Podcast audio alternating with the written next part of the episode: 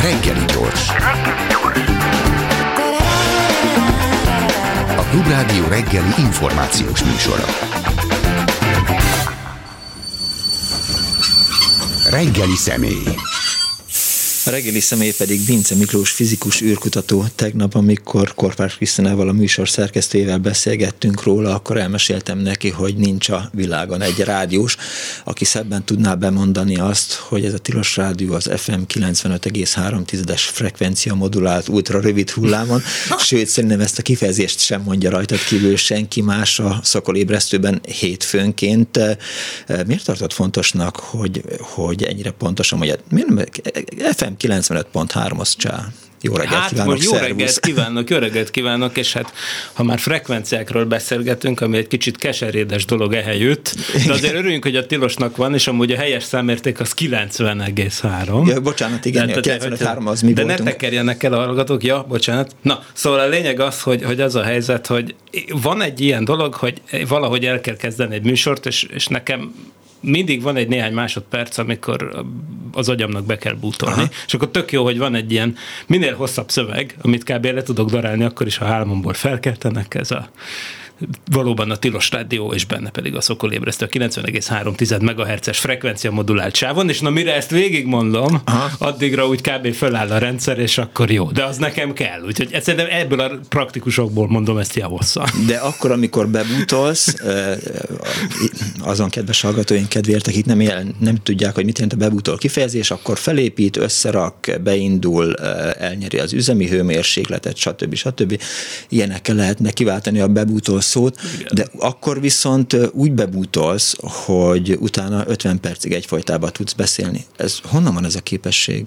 Hát én gondolom, hogy az egyetemi oktatásból, tehát ezt felkonferáltat, hogy én fizikus vagyok. A fizikus az nem csak kutat, hanem tanít is az egyetemen, ahol ilyen másfél órás stand kell tulajdonképpen nyomni, úgyhogy tulajdonképpen eléggé gyakorlott az ember, hogyha egy egyetemen tanít. Én az eltén mhm. tanítok a fizikai intézetben, és hát az az érdekes egyébként, hogy ugyanazt a dolgot van, hogy három különféleképpen kell elmondani egymás után, hogy megértse Aha. A, a, a hallgatóság, mert például amikor az egyetemre bemész, ott olyan hallgatók vannak, akik esetenként teljesen különböző háttérrel érkeznek. Bár most nem ez a mai témánk, de ami, nem, ami, nem, ami ez egy nagyon témánk. fontos, és ha bármikor egy mikrofont raknak a szám elé, mint hogy ez most történt, akkor nyilván szóba fogom hozni a tanárképzés fontosságát. A természettudományos tanárképzés fontosságát. Na, hogy most mi az eltén tanítunk ugye term- fizika tanár szakosokat. Aha. Na, de a fizika tanároknak egy része matfiz szakpáron van, matek fizika, de olyan is van, akik mondjuk fizika történelem, vagy fizika angol, tehát most már gyakorlatilag bármilyen eh, nem triviális szakpárosítás megoldások vannak, és nyilván teljesen máshogy kell beszélni a fizikáról olyas valakinek, akinek megvan az a fajta uh-huh. matematikai apparátusa, ami úgy alapból kéne hozzá, meg olyas valakinek, akinek a másik szakja mondjuk angol.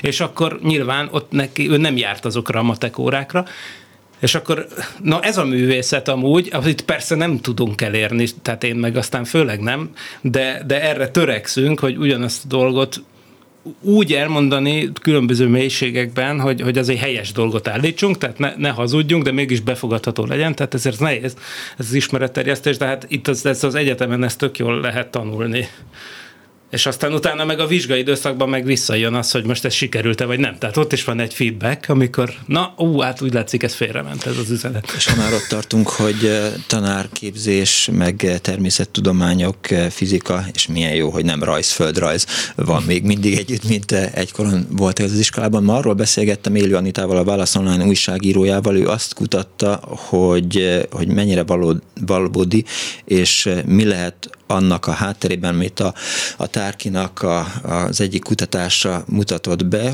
hogy a szakmunkások és a betonított munkások azok felkerültek a jövedelmi, legfelsőbb jövedelmi osztályba, a, a legfelsőbb ötödbe, miközben az értelmiség az lecsúszott teljesen az aljára és eh, ebben foglalkozott. Te ezt érzett tapasztalat? Sorban állnak, tipródnak ott a fiatalok, hogy, hogy tanárok lehessenek? Hát az, az, azt kell észrevenni, hogy, hogy azt látjuk, hogy nagyon kevesen érkeznek. Aha. Tehát, hogy tényleg, ugye ezek általában, amikor elő, elérik azt az inger küszöböt, akkor a hírekbe is bekerülnek, de hogy tényleg többször lehet mutatni. Sajnos az elmúlt tíz évben épp úgy, mint az előtt, tehát hogy olyat, hogy mondjuk egy évben mondjuk kémia tanárnak nem jelentkezik az eltére senki. Tehát például ilyen volt. Na most ugye, tehát ez egy adat, volt ilyen Aha. év. Meg egyébként is, tehát nem az van, hogy így csőstől jönnek, aminek persze messzire vezet a, a, a, az egésznek a, hát a, az, hogy, hát hogy mondjam csak.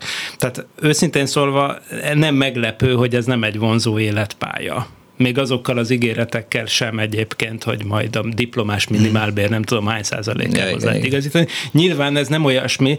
Lehet, hogy ez segít abban, hogy akik jelenleg tanárok, azokat mondjuk megtartsák a pályán, de hogyha egy 18 évesnek el kell döntenie, hogy mi, mihez kezdjen, akkor tényleg nagyon elhivatottnak kell lenni ahhoz, hogy hogy, hogy ilyen irányba menjen, és nem, egy, nem máshova háromszor ennyit keresni. Na most ennek ugye a jó oldala az, hogy általában akik például fizikatanárképzésre jönnek, azok általában szinte kivétel nélkül nagyon eltökélt tényleg tanítani mm. akaró gyerekek, akik hi, hi, tényleg úgy jönnek már oda, hogy ez hivatásként tekintenek rá, és aztán ugye az egyetem feladata az, hogy ezt az, azt követő években ne romboljuk le.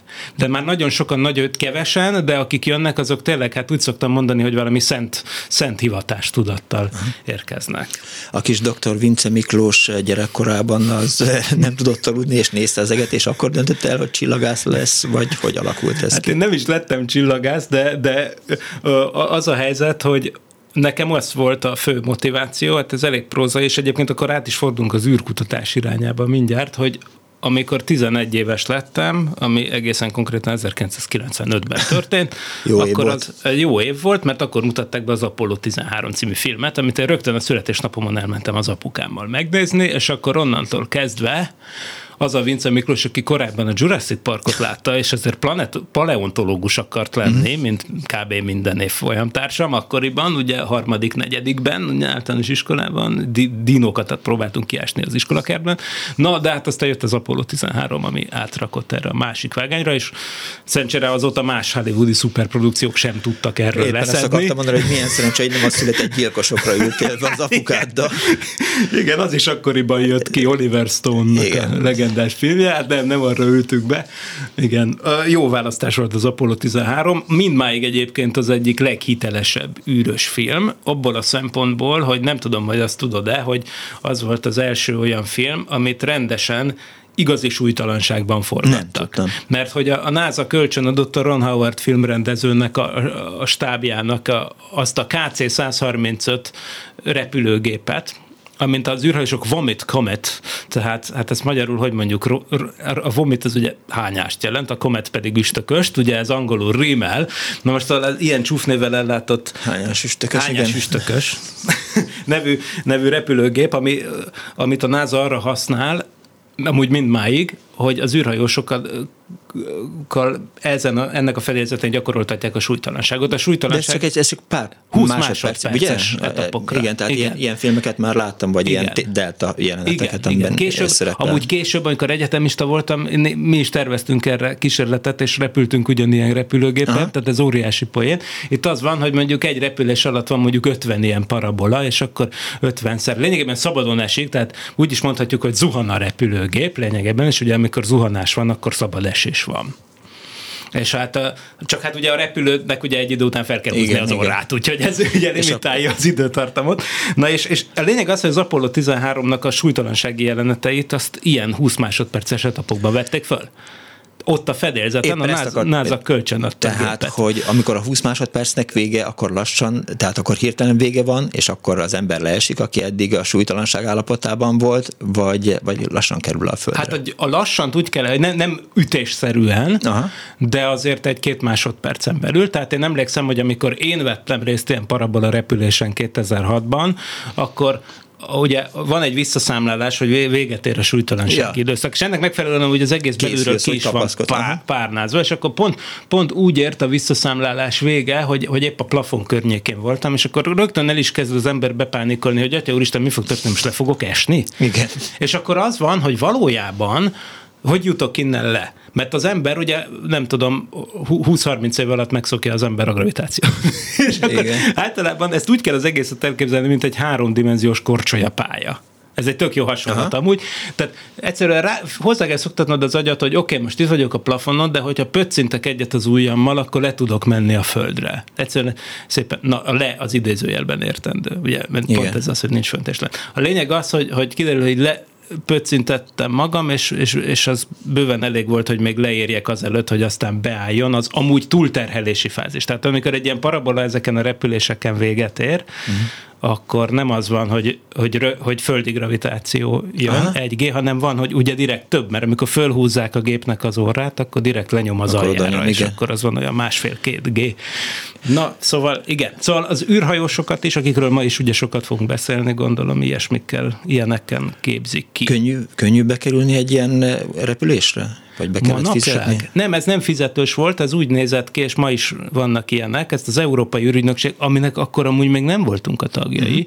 Most már ugye Magyarország tagja a European Space Agency, Európai űrügynökségnek, ami időről időre meghirdett diákok számára egy úgynevezett fly your thesis, vagyis a szakdolgozatodat repítsd föl pályázatot, amelynek keretében például van lehetőség arra, hogy diákok terveznek kísérleteket súlytalanságba, kiválasztják, és ha elég jónak találják, akkor elviszik Franciaországba a kísérletet is, meg a delikvenst is, és ilyen parabola repüléseken részt vehetnek. Ugye, és az űrkutatás egyik legfontosabb feladat, mondtad, hogy űrkutató, hogy űr, mit kutat az űrkutató? Hát leg, legtöbbször ugye nyilván nem magát az űrt kutatja, hanem, hanem például én is foglalkozom olyasmivel, hogy, hogy vannak olyan anyagtudományi, meg áramlástani kísérletek, ami az én szűkebb területem az áramlástan, hogy, hogy hát csak súlytalanságban lehet valamit megvizsgálni.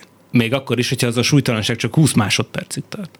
És akkor erre valók ezek a repülések. Tehát nem szórakozni vannak ott igazából a gyerekek. Persze ettől ez egy óriási poén, de... A magyar diákok azok jól állnak így ezek a csillagászat terén, vagy űrkutatás terén, vagy eszközgyártás terén, nem? Mint Szerintem erről, igen. Itt van egy... számoltál volna be a közelmúltban. Igen, igen, itt van az, hogy, hogy van egy, egy marha jó ilyen közhaszú szervezet, ami egyébként nekem is nagyon sokat segített az mhm. életem során, a Magyar Asztronautikai Társaság. Ennek a jogelődjét egyébként még az 50-es évek végén alapították, a, a Tudományos Ismeretterjesztő Társulatnak a központi astronautikai szakosztálya, vagy mi volt ez valaha. Jó, hát a még... Népszabadság is egykor még szabad nép volt. hát, igen, hát volt már pont nem. Tehát már 56 után alapították, uh-huh. akkor már szabad nép, népszabadság volt, de műholdak még nem voltak. Mert az első műhold az 1957-ben ment föl. Ami semmi más nem csinál, csak pittyeget. Sputnik Agyin, igen, ez csak pittyeget. Na de milyen meggyőzően pittyeget. Meg is ilyet tőle az egész nyugati világ, ugye. Na de hogy az Méltó van, hogy... választ kaptak rá egyébként, tehát az Egyesült Államok az... Igen. Szóval a lényeg az, hogy még kb. el se kezdődött az űrkutatás, amikor Magyarországon már ment űrkutatási ismeretterjesztés. És, és e, azóta is szerencsére jogfolytonosan létezik ez a Magyar Asztronautikai Társaság. De ami... akkor, akkor komoly volt, tehát, olyan, tehát hát, olyan, olyan dolgokkal foglalkoztak, ami nem is létezik. Hát már lehetett sejteni azért dolgokat, tehát ha megnézed, hogy az Almár Iván és, és, és a többi hát legendás űrkutató, ma, ma már azt mondjuk, hogy űrkutató, ugye, tehát akkor még nem létezett ez, hogy űrkutató. Szóval ő általuk 1956-57-ben írt Élet és Tudomány kiskönyvtárában megjelent az űrhajózás mm-hmm. című zsebkönyv, ami az első magyar nyelven megjelent űrkutatásról Gondolom, megvan szóló neked. könyv. Megvan nekem. Egy, tehát 200 forintért vettem a Népligetben egy, egy, egy hajléktalantól, aki ott árulta egy szép napon, de nagyon örülök, hogy megvan, mert még nem könnyű hozzájutni. És a lényeg az, hogy tehát nem tudta, hogy milyen értéket árul.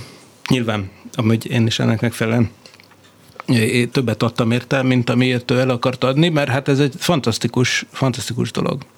Szóval az van, hogy, hogy akkoriban annyira új volt az egész, az 1950-es évek végén, hogy tehát az egészet úgymond ki kellett találni, de azért Amerikából, mert a szovjetek nagyon titkolózóak voltak, de szerencsére az amerikaiak annyira nem, és ők már fennhangon hirdették, hogy amikor eljön a nemzetközi geofizikai év, ami ugye ami egyébként két év volt, 1957-58-as év, akkor annak keretében ők majd egy mesterséges holdot fognak fölküldeni, és mivel az amerikai az egy ilyen nyíltabb társadalom, ezért ők erről aztán meg is jelentettek rajzokat, vázlatokat, tudományos közleményeket, hogy ez a Vanguard néven be, beharangozott projekt, ez mi lesz, hogy ilyen grapefruit nagyságú kicsi műholdakat fognak földkörüli pályára állítani, és ezekről azért lehetett már olvasni, tehát voltak, tehát egy kicsit lógott a dolog a levegőben, aztán persze mindenkit megjele, meglepett, hogy a szovjetek ezt előbb csinálták meg, csak úgy kb. a semmiből. Úgyhogy amikor ők ezt a könyvet írták, akkor, akkor még nem volt Sputnik, ah. tehát akkor még arról lehet olvasni, hogy hát a szovjetek is biztos csinálnak valamit, de hát a Vanguard Project az majd az. A Vanguard maga azt jelenti, hogy előőrs, ugye? Tehát az ugyanaz a szó, mint franciában az Avantgarde. Úgyhogy, úgyhogy érdekes, hogy, hogy az amerikaiak kb. annyira biztosak voltak a sikerbe, hogy, hogy gondolták, hogy ez az a legelső emberalkot a szerkezet, ami földkörüli pályára áll. Na a lényeg az, hogy a Magyar Asztronautikai Társaság egészen eddig lényegében visszavezethető, és aztán uh-huh. viszont a 90-es évektől kezdve, és mind a mai napig ők kiírtak ifjúsági diákpályázatokat, és megrendeztek, és most is megrendezik évente az űrtábort, a magyar ifjúsági űrtábort. Jól hangzik. Ez tök jó, mert ott igazából az van, hogy, hogy mit tudom én, lehet kis rakétát építeni, lehet előadásokat hallgatni, stb. És én is lényegében, amikor én oda jártam, ezek a lényegében nyári iskolaszerű valamik rengeteget jelentettek.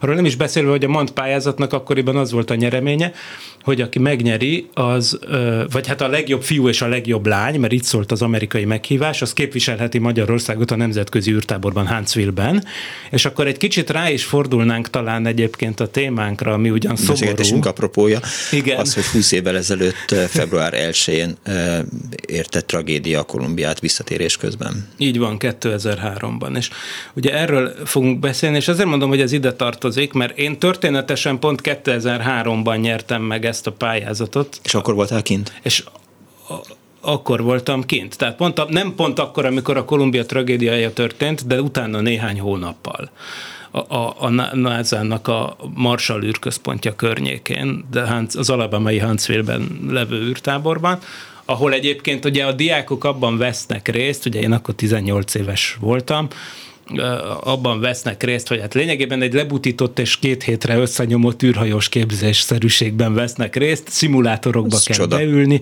Amúgy csodálatos, csak mindenre annyira rányomta akkor a bélyegét az, hogy hogy ez a tábor, ami kb. arra épült, hogy, hogy hát demonstrálja azt, hogy micsoda biztonság, meg micsoda magas technológia, meg micsoda uh-huh.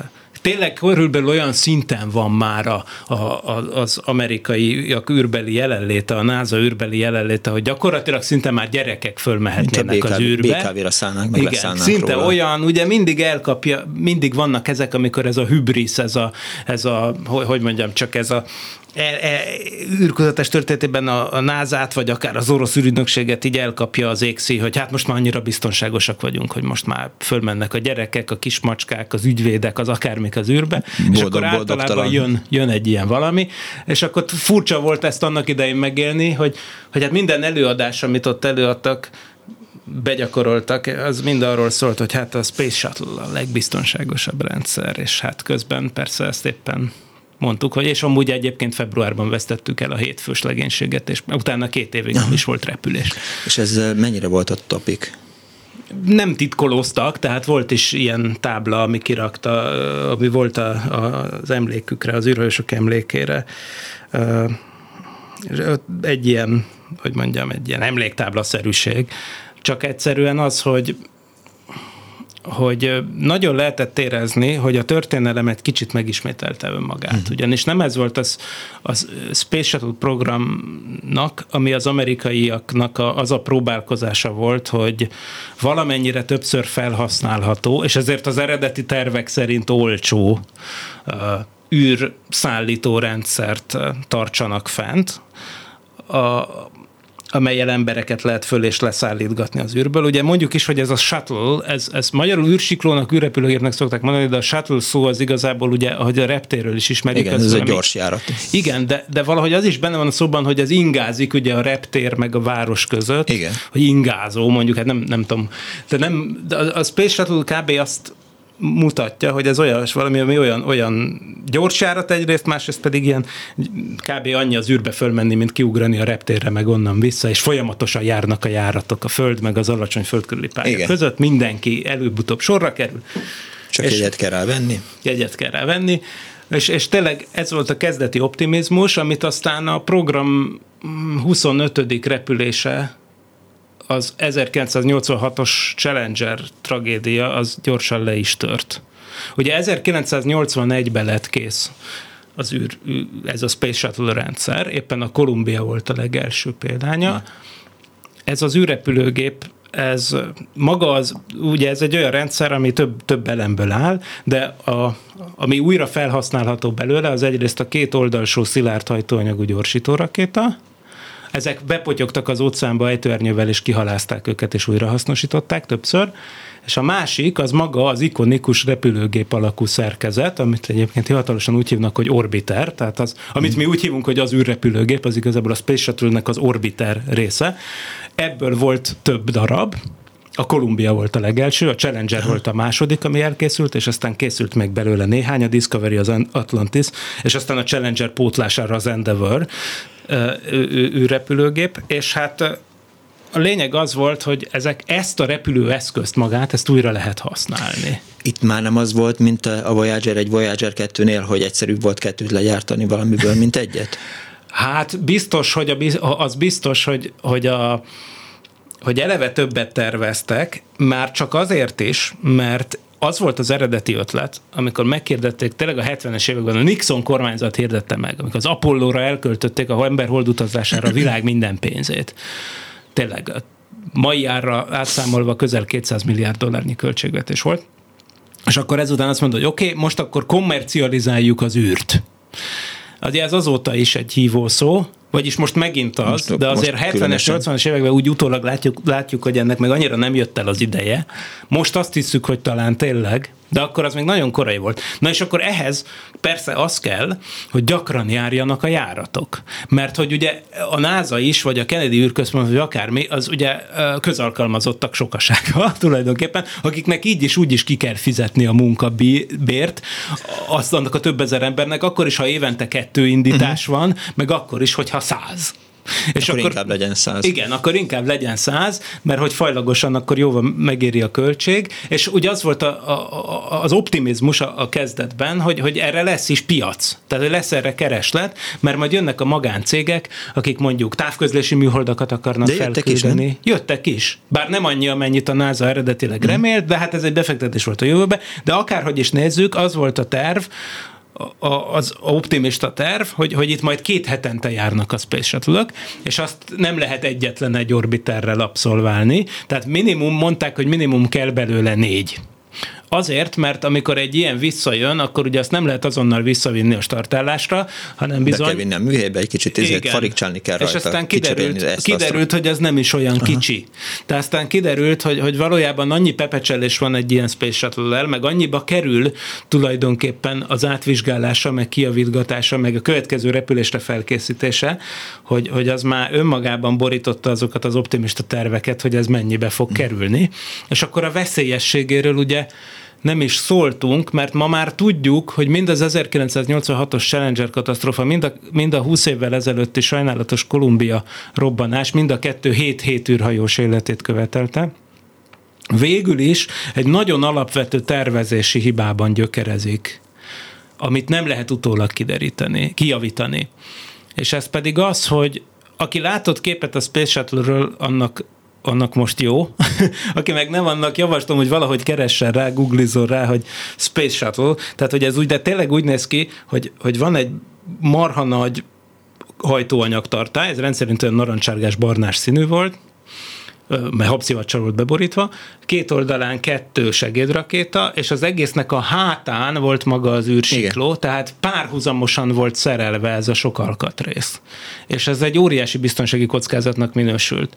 Minden korábbi és azóta repülő űreszköznél, amik embereket szállítottak, az van, hogy az emberek a legtetején csücsülnek, az ember, az ember szállítására való űrhajó a rendszer legtetején van. Igen, ez azért marha jó, mert ha bármi történik a rakétával, akkor az a hátad mögött történik. Tehát a rakéta véletlenül felrobban, akkor neked Téged még van előre esélyed elő. előre lerepülni. Vagy ha a rakéta oldaláról, például, hogy a Kolumbia esetében történt, leszakad egy szivacs darab, akkor, a, a, akkor annak nincs esélye, hogy mondjuk eltalálja az űrhajódat és megsérül, hiszen az űrhajóval legfölül. A Space Shuttle-nél sajnos egy ennyire alapvető hm. design hiba volt lényegében mind a két tragédiának a legmélyebb oka. Most nyilván végig lehet menni, hogy melyikhez mi vezet, vezetett, de a Challenger esetében ugye tényleg arról volt szó, hogy, hogy egy hibás szigetelés miatt lényegében bekövetkezett egy robbanás, és az űrrepülőgépnek esélye se volt leválni róla, mert az oldalán történt a robbanás, és kb. szétvitte az egészet. Ha a tetejére lett volna szerelve, akkor egy ilyen robbanást túl lehet élni. Tehát én is találkoztam olyan űrhajóssal, az azóta elhunyt Gennady Strekalov nevű ö, orosz űrhajóssal, aki többször járt Budapesten, akinek az életét pont az mentette meg, hogy például az orosz Soyuz űrhajóknál, meg egyébként az amerikai Apollónál is így volt, meg a mostani Orionnál is így lesz, hogy, hogy a, az űrhajósok a legtetején csücsülnek, és van egy mentőrakéta, ami le tudja választani azonnal a kabint, hogyha a rakétával van valami gond. És a Gennady Strekalov és a Titov, Vladimir Titov nevű űrhajós társa, ők egy ilyen repülésbe vettek részt, hogy felrobbant alattuk a rakéta, de szerencsére, mivel a kabin a legtetején volt, és az a biztonsági rendszer le tudta szedni a kabint, túlérték. De, de ha a Challengerrel ez történt, akkor ezt nem lehetett volna ezt a tudást felhasználni a, a, a másiknál? Hát ez a baj, hogy, hogy sok mindent át lehetett tervezni, de ez annyira alapvető designban rejlő hiba, tehát azt nem lehet áttervezni, hogy az űrrepülőgépet mostantól tegyük a tetejére. az egész annyira mélyen, ez nem, azért, azért sem egyébként, mert egyébként a, a Space Shuttle-ben az is nagyon különleges, hogy lényegében a felszálláshoz szükséges hajtóművek is magán az emberszállító üreszközön, uh-huh. tehát ezen a repülő alakú valamin voltak. Tehát említettem a két oldalsó segédrakétát, meg azt a nagy, többnyire ilyen narancsárgás színű hajtóanyagtartályt, ami habszivacsal volt bevonva, és erről majd még beszélnünk kell sajnos. De a lényeg az, hogy, hogy az csak egy tartály az csak egy tartály, és maga a hajtómű az meg pont azon az eszköz, ami a felszálláshoz elengedhetetlen, az pont azon a, a, a, azon az eszközön volt, amiben az emberek is ültek. Tehát az emberek tehát szükséges volt, hogy, hogy kb. a cuccnak a legalja, ahol a hajtóművek vannak, az, az persze alul legyen, mert hát az viszi föl a, az egész rakétarendszert, és hát ez egy óriási probléma. Ennek az volt amúgy az ötlet e mögött, hogy, hogy így aztán újra lehet hasznosítani azokat a hajtóműveket is, hiszen az ugyanazzal az egységgel együtt visszajön, amiben az emberek is utaztak. Mert egy tartályt azt olcsó legyártani, de, de hajtóművet gyártani drága. És hát ez, e, ezt nem lehet áttervezés. Hát ez olyan gyökeres áttervezést, az egy új űrhajó tervezését jelentette volna. De ugye a, a Kolumbiánál a felszállás közben sérült Igen. meg a szigetelés, és az a levált szigetelés ütött egy darabot, ami aztán a, a végzetét jelentette. Ezt akkor tudták már? Ez a vicc, hogy igen. Tehát az a helyzet, hogy ugye ezt úgy kell elképzelni, hogy említettem ezt a habszívas bevonatot, amit egyébként a, elég gyakran ki is juggatnak a, juggattak a harkályok, akik ott laktak Florida. Ugye Florida, a Kennedy űrközpont egyébként egy gyönyörű természeti területen van, ami egyébként egy nemzeti park, ezt, és, ezt nem tudtam. És ott aligátorok mászkálnak, minden, és nem is szabad hozzájuk nyúlni. nem csak azért, mert téged ántanak, hanem mert védett, védett természeti övezet. És ennek elemét képezik a harkályok is, akik elő, előszeretettel rászállt például a Space shuttle és elkezdték. Többször előfordult olyan, hogy ezt a abszolút bevontot kiugatták. Most nem állítom, hogy most a Kolumbiáira harkáljuk a felelősek, de hogy ilyen többször volt. Egyébként is ugye az van, hogy azért van szükség a habszivacs bevonatra, mert ebbe az üzemanyag tartályba, amit betöltenek, az rengeteg folyékony hidrogén és folyékony oxigén. Ezeket iszonyatosan alacsony hőmérsékleten kell tartani, hogy folyékonyak maradjanak. Márpedig ez ugye kint áll Floridában, a szabad ég alatt uh-huh. ez az e- eszköz, tehát nyilván nagyon fontos a hőszigetelés, tehát egy könnyű és jó hőszigetelést kell csinálni. A könnyű az ugye értemszerűen nagyon fontos az űrkutatásban. És akkor kitalálták ezt a habszivacs bevonatot. A habszivacs bevonat azonban akár a harkályok, akár bármilyen más repedezés miatt, ó, hőmérséklet ingadozás miatt, szelek miatt is, tehát óhatatlanul előfordultak ebben mindig hajszál repedések, ezt mindig megvizsgálták a startok előtt, hogy ez mennyire kritikus, és amúgy meg a standard normális ügymenet része volt, hogy ezek a habszivas darabok a felszálláskor itt záporként esnek le. Tehát ez, ez egy ismert dolog volt, senki nem látta, hogy ez mekkora biztonsági kockázatot jelenthet, és egyébként pedig annak azelőtt is persze sokszor előfordult előfordult, hogy leszakadtak ilyen darabok. És akkor mondom, hogy itt a probléma a párhuzamos szerelés, hogy megint, hogyha az űrrepülőgép följebb lett volna, mint ez a habszivacsos tartály, akkor nyilván habszivacsos tartályról leeső darabok sose találják el a Space Shuttle-t. Most itt sajnos az történt, hogy, hogy talán olyan 80 másodperccel a start után, amikor már amúgy jó magasan van, a rendszer, és ennek megfelelően amúgy baromi gyorsan is repül, tehát akkor már a hangsebességnél gyorsabb a rendszer, kb. vagy majdnem. Tehát kb. pont abban a fázisban, amikor a legnagyobb úgymond a dinamikai nyomás, vagy a rázkódás, akkor, akkor szeretnek leszakadni darabok. És, és most pont egy ilyen nagy, hát ilyen beszélések szerint ilyen 40 40-60 centis habszivacs darab eltalálta ennek a Space Shuttle-nek a szárnyát az orbiternek a szárnyát, Igen. a Kolumbiának a szárnyát. Most persze ez egy habszivacs, egy könnyű valami, de mondom, hogy iszonyatosan nagy volt az impulzusa, a lendülete, uh-huh. mert hát nagyon gyorsan jött szembe. Tehát mondom, a Space Shuttle az kb. hangsebességgel megy, tehát ez olyan, mintha ezt a szivacs darabot valami ágyúval ja. lőnék rá a szárnyadra. És persze, ráadásul pont egy nagyon kritikus helyen találta el, tehát a szárny amúgy az a, a, a, a szárnak az éle, amit egyébként direkt nem is olyan fehér hővédőcsempékkel, hanem az erősebb feketés, szürkés hővédőcsempékkel borítottak be, pont azért, mert a visszatéréskor, amikor a repülés után visszajön az űrrepülőgép és belép a légkörbe, és akkor lényegében ugye a fékeződés miatt felhevül körülötte, és plazma állapotúvá válik körülötte a levegő, és, és olyan felmelegedés tapasztalható, hogy akár 1600-2000 Celsius fokot is elérhet. Ugye ezeket védelmére fejlesztették ki ezt a csempékből készült kerám, kerámia csempék, különleges kerámia csempékből készült hővédőbevonatot, és pont az egyik legkritikusabb csempét csempe részt verte le ez a darab, pont azon a azon a szárnyélen, ahol amúgy a legnagyobb a felmelegedés, mert amikor belép a Space Shuttle a légkörbe, akkor a két szárnyélen a legnagyobb a felmelegedés, meg az orránál. Tehát ha megnézte az ember hőkamerával, hogy a visszatérő shuttle az hol melegszik föl a leginkább, akkor pont ott. Tehát ez egy nagyon kritikus rész volt, amit eltalált ez a habszivas darab, és az a vicc, hogy a kérdésedre az a válasz, hogy a leszakadásról tudtak, mert ez jól látható a felszálláskor készült videófelvételeken. Na de hát ott annyi darab esik le, tehát, igen, hogy ezt említetted. Igen, hát tudtak róla, és de, de volt is erről egy értekezlet Aha. Houstonban, az irányító központban, mert ez egy standard eljárás volt, hogy, hogy kiértékelik a videófelvételeket, a starton készült Aha. valamiket. Utána még inkább így volt, a Kolumbia után, de már azelőtt is. És akkor ezt speciál jól lehet látni. Tehát tényleg lehet látni, puff, neki csapódik, még egy porfelhő is keletkezik, csak azt hozták ki, hogy, hogy ez nem, nem, nem olyan veszélyes. Amúgy megjegyzem, hogy nem nagyon lehetett volna semmit tenni amúgy se. Nem? Tehát a mentő expedíció lehetősége ekkor még ebben nem volt benne.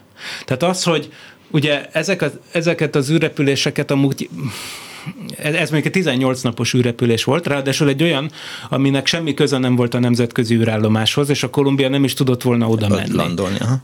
Igen, tehát a nemzetközi űrállomás az földkörüli pályán kering, akkor is fönt volt, már laktak rajta emberek 2003-ban, de teljesen más pályamagasságban és teljesen más hajlásszögű pályán. Nem lehetett oda Nem menni. lehetett, ha véletlenül felfe, felfedezik, és mondják az űrhajósoknak, hogy figyelj, kockázatos, ne gyertek vissza, akkor repüljetek át inkább az ISS-re, a nemzetközi űrállomásra, és akkor ott valahogy szálljatok át. Most ez több szempontból sem lett volna lehetséges. Egyrészt nem tudtak volna összekapcsolódni, másrészt nem volt náluk űrruha, amivel át tudtak volna oda menni. Harmadrészt viszont, és ez a legfontosabb, hogy, hogy teljesen másmilyen pályán keringtek. Tehát egyszerűen égi mechanikailag nem volt annyi üzemanyag, hogy úgy lehessen módosítani a pályát, hogy, hogy oda kerüljenek. De ráadásul a NASA úgy döntött, hogy, hogy, hogy ez egy elfogadható veszély, de még egyszer nem tudtak volna tenni amúgy se semmit. Már az, hogy egy másik Space Shuttle-t előkészíteni és felküldeni, az hónapokat vett volna igénybe. Nem véletlen, hogy a Kolumbia tragédiája után az egyik első dolog, amit bevezettek, hogy mindig legyen egy tartalék Space Shuttle, ami készen áll, és a másik meg az volt, hogy onnantól kezdve egyetlen egy kivétellel, ami a Hubble űrtávcsőnek az utolsó utáni megszerelése volt, mindig olyan, Hubble, csak olyan... A Hubble legénysége, illetve a, a Kolumbia legénysége szerelte meg 2003-ban talán még a... Nem, nem, mert a Kolumbiával nem lehetett felmenni olyan magasra, mint Aha. a Hubble. A Kolumbia volt a legelső űrrepülőgép, és egy picit nehezebb volt, mint uh-huh. a mhm. többi. És a Hubble-ről meg azt kell tudni, hogy az magasabb pályán kering.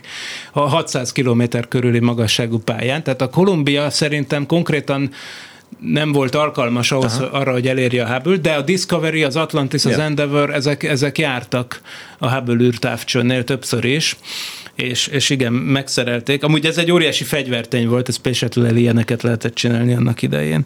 Na, a lényeg az, hogy, hogy ezt az egy esetet leszámítva, a Kolumbia tragédiája után még ugye repült egészen 2011-ig a Space Shuttle, 2005-től, 11-ig, mert ugye ez kellett az, hogy befejezzék az űrállomás építését, viszont ö, ö, csak a nemzetközi űrállomáshoz repült. Hmm. Tehát a Kolumbia volt az utolsó, ezt az egy, egy Hubble Service leszámítva, a Kolumbia tragikus útja volt az utolsó olyan, ami tényleg egy önálló űrrepülőgépes küldetés volt. A Houstoni értekezletbe bevonták a, az űrrepülőgép személyzetét? Nem. Tehát ők nem tudták a, nem, nem. tudtak a sérülésről. Hát az értekezletben nem bonták be, azt nem tudom, hogy tudtak-e a sérülésről, ez egy szenzitív kérdés, de valószínűleg a parancsnok, a, a Rick Husband is belátta volna, hogy, hogy igazából nem lehet tenni semmit az a másik szörnyűség, hogy meg se lehetett rendesen nézni. Mert a Space shuttle amúgy szokott lenni a robotkar. Azt a kanadaiak fejlesztik, nagyon hasonlít az előttünk levő mikrofonálványokra, csak sokkal nagyobb, tehát ez lényegében egy ilyen, ilyen több tíz méter hosszú, két-három csuklóból álló robotkar, amivel például egy kamerát oda lehet vinni és megnézni, hogy megsérültek-e, mennyire sérültek meg a csempék. Most ezen a repülésen nem volt ilyen lehetőség ami azt jelenti, hogy nem volt beszerelve ilyen eszköz. Ami azt jelenti, hogy az űrhajósok maguk meg, meg nem láttak rá erre a helyre, mert úgy van, amikor kinéz az ember az űrrepülőgép úgymond hátsó ablakán, akkor sem lát rá a szárnyélre, mert nyitva van ez a rakodótér, aminek az ajtaja blokkolja a kilátást. Tehát konkrétan nem lehet arra a szárny szakaszra rálátni. Emlékszem, hogy mivel ez, hogy annak idején megjelentek ilyen bulvár sajtóban ilyen valamik, amik azt állították, hogy, hogy amúgy voltak képek, amik mutatták a repedést, aztán a Hárec című izraeli labba jött ki annak idején, mert azt nem mondtuk, de mm. ugye a hat amerikai mellett Egy a legelső izraeli űrhajós Ilan is ott volt a fedélzeten. Az nemzetének első képviselője az űrben. És hát megjelentek ilyen áll képek, amik valahonnan jöttek ilyen bulvárlapban, hogy, hogy hát, hogy itt van a repedés. Déli vették át. De, de az nem volt igazi kép, tehát nem lehetett volna ilyet csinálni sajnos ilyen mm-hmm. képet. És még fontosabb még egyszer, hogy, hogy tényleg nem lehetett volna mit csinálni a legénységgel, a személyzettel nem tudom, a legénység az mennyire adekvát, hiszen ugye nők, hölgyek, két, két űrhős nő is van benne. Az egyik, ami szintén egy érdekes, Kalpana Chawla, aki India, indiai születésű amerikai űrhajós nő volt. 20 éves korában ment ki Amerikába, és ez volt a második űrrepülése. Tehát tényleg egy remek legénység volt, és egyébként fantasztikusan gazdag tudományos programot hajtottak végre. De, de mielőtt tehát még mondjuk el, mi történt, hogy az történt, hogy a repülést sikeresen végrehajtották, beléptek a légkörbe, annak rendje és módja szerint, és akkor, és akkor ugye az van, hogy ahogy mondtam, annyira gyorsan lép be a légkörbe az űreszköz, hogy tulajdonképpen egy lökés hullámot hoz létre maga körül, összenyomja a levegőt maga előtt, mert hát a hangsebességnél lényegesen gyorsabban megy, és az összenyomott levegő az meg felmelegszik. Annyira felmelegszik, hogy konkrétan plazmává válik, tehát egyrészt iszonyú forró, másrészt mivel plazma, az azt jelenti, hogy szóródik rajta a rádió hullám, vagyis abban a szakaszban nincs kommunikáció az űrhajóval. Tehát amikor az űrhajó jön vissza, belép a légkörbe, van egy, egy rádiócsend. Perc, még rádiócsend van, így van, és pontosan ez, ez ráadásul ugye értemszerűen egybeesik azzal a szakasszal, amikor a legnagyobb a felmelegedés, és akkor Kalifornia fölött valahogy beléptek a, a, vagy hát még a, még a csendes óceán fölött beléptek a légkör fölsőbb, mondjuk 70 km magas rétegébe. Kalifornia fölött járt még az űrhajó. Ugye úgy kell elképzelni ezt, hogy, hogy nyugatról kelet felé repül a visszatéréskor. Kalifornia fölött még utolsó rádiófoszlányok jöttek, és aztán valahol Texas fölött már darabokra szakadt az űrsikló, mert ugye ez történt, hogy hogy azon a helyen, ahol megsérült több mint két héttel korábban a felszálláskor, ott az átmelegedés lényegében leszakította a szárnyat és onnantól kezdve darabjaira hullott az egész szerkezet, és a darabok ott szóródtak szét. És hát tavaly, amikor Floridában voltam az ottani egyetemen, ilyen vendégkutatókért, akkor beszélgettem a Michael Delp nevű orvos professzorral, akinek az egyik kísérlete repült a fedélzeten, és az egy olyan kísérlet volt, hogy rákcsálókat vizsgáltak, és a feladat része volt, hogy a, hogy a rákcsálókat rögtön a leszállás után fel kell boncolni valami összehasonlító mm. vizsgálathoz, de ennek megfelelően Floridában, ahol a kifutópálya volt, ahol várták a Kennedy Space Centerben a visszatérő űrrepülőgépet, rögtön oda, oda, oda voltak küldve ilyen mobil laborok, tulajdonképpen lakókocsiszerű valamikkel, doktoranduszokkal, meg, meg, meg tudományos munkatársakkal, meg mindennel együtt, hogy, hogy leérkezik a Space Shuttle, akkor kb. azonnal fél órán belül a kis egérkéket fel tudják boncolni, és mondta, hogy, hogy nézték a visszaszámlálót, hogy most már érkeznie kéne az űrrepülőgépnek, most már érkeznie és vártak, vártak, vártak, és, és hát nem, nem érkezett, és ez mennyire sokkoló, hihetetlen élmény volt, és hát valóban soha nem érkeztek meg. Most egyébként elképesztő a tragédia nyilván, de nem is tudta a NASA maga sem, hogy hogyan reagáljon erre annak idején, de hát utána onnantól lényegében megpecsételődött a Space Shuttle sorsa. Tehát azt lehetett tudni, hogy oké, okay, valószínűleg kijavítják a hibákat, csináltak ilyen foldozásokat, ami azt jelenti, hogy például változtattak a habszivacson, változtattak azokon a hővédőborításokon, ami a szárnyak élén van, bevezettek olyan biztonsági intézkedéseket, hogy még több kamerával nézték a, a felszállást. Emiatt aztán nem is volt már több éjszakai indítás, mert fontos volt, hogy mindent jól lehessen látni. Aztán bevezették azt a szabályt, hogy hogy szükség esetén mindig legyen készenlétben egy másik orbiter, amit relatíve hamar el lehet készíteni, meg azt, amit mondtam, hogy onnantól csak olyan repülésekre mentek, hogy szükség esetén az ISS-szel is össze lehessen kapcsolódni, de, de lényegében megpecsételődött ennek a programnak a sorsa. Ami amúgy sem mondtam, hogy ez gazdaságilag végül amúgy se váltotta be a hozzáfűzött reményeket, tehát az a hurrá optimista történet, hogy itt majd két hetente fölmennek az emberek és szerkezetek az űrbe, és majd mindenki boldog lesz, és kommercializálódik az űr. Ez már, már a 80-as években befutcsolt, de azért az elketyeget még a program egy ideig, de onnantól lehetett tudni, hogy valami teljesen mást kell csinálni minden részlete tisztázott a tragédiának, gondolom az elmúlt húsz évben mindent kiderítettek, amit ki lehetett róla deríteni. Hát én azt hiszem, hogy igen. Tehát itt, itt nincsenek nagy rejtélyek, tehát itt ez egy elég sima ügy. A, a nagyobb összefüggés, ezért fölhívnám a figyelmet, mert ez egy közös tanulság a Challenger katasztrófában is, meg itt is. Az pedig az, hogy mindig voltak vészjelzések, és mindig voltak emberek, akik figyelmeztettek a problémára. És úgy látszik, újra termeli magát az a sajnálatos dolog. Ugyanúgy igaz ez a Csernobili balesetre, tehát kb. mindenre, ezért ez egy általános menedzsment tanulság, hogy nagyon fontos, hogy olyan rendszereket kellene kiépíteni, ahol bárhol emberek döntéseket hoznak, hogy fölfele is jusson kritika.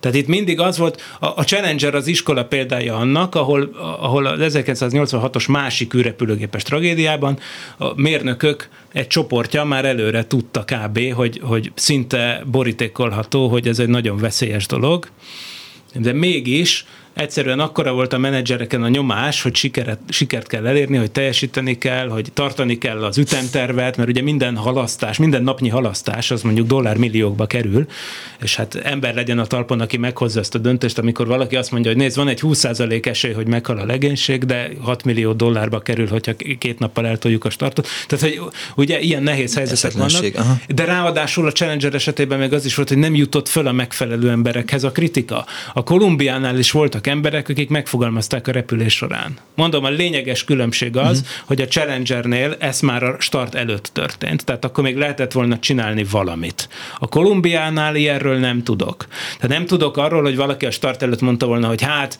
srácok, a kelleténél jobban meg van repedezve ez a tartály, és elképzelhető, hogy leszakad egy nagy izé, habszívas darab. Ilyen, ilyen, ilyet nem, nem, nem tudok, ilyen szerintem nem volt. Viszont olyan volt, hogy a repülés közben voltak, akik nagyon is tisztában voltak vele. És akkor most nem beszéltünk még arról, hogy mi van azzal az üstökössel, ami utoljára 50 ezer évvel ezelőtt volt a Föld közelében, a héten lehetett utoljára megnézni, és, és aztán soha többet, mert hogy azt lehet hát, tudni erről az üstökösről, hogy el fogja hagyni a naprendszerünket, úgyhogy aki nem nézte, az, az, az lemaradt. Így, én is így jártam, én is így jártam. Akkor beszéljünk az üstökösről, amit nem láttunk. Nagyon szépen köszönöm Vince Miklós fizikus űrkutatónak, hogy rendelkezésünkre állt. További én érdekességek hét hétfőn, minden második hétfőn. Minden második hétfőn, most reggel. is hétfőn a Tiloson, meg csinálunk egy úgy egy podcastot is, ami szintén ilyen érintőlegesen űr, űrhöz kapcsolódó, meg egyéb érdekességekhez, Parallaxis a neve. Igen, keresenek rá a Facebookon. Én is, amikor eh, csillagászattal eh, szeretnék foglalkozni, akkor mindig meghallgatom a műsort, eh, a Voyager-t a, és az összes többit, amit a Tiloson tolnak Vince Miklósék. Köszönöm szépen a hallgatók megtisztelő figyelmét. A mai műsor szerkesztője Korpás Krisztina volt, létrehozásában segítségemre volt Bohus Péter, Túri Lui, Simon Erika és Zsidai Péter. Én Pálinkás Szűcs Robert voltam, egy hét múlva találkozunk. Tudják jól, give peace a chance, Putyin rohagy meg, véhallás.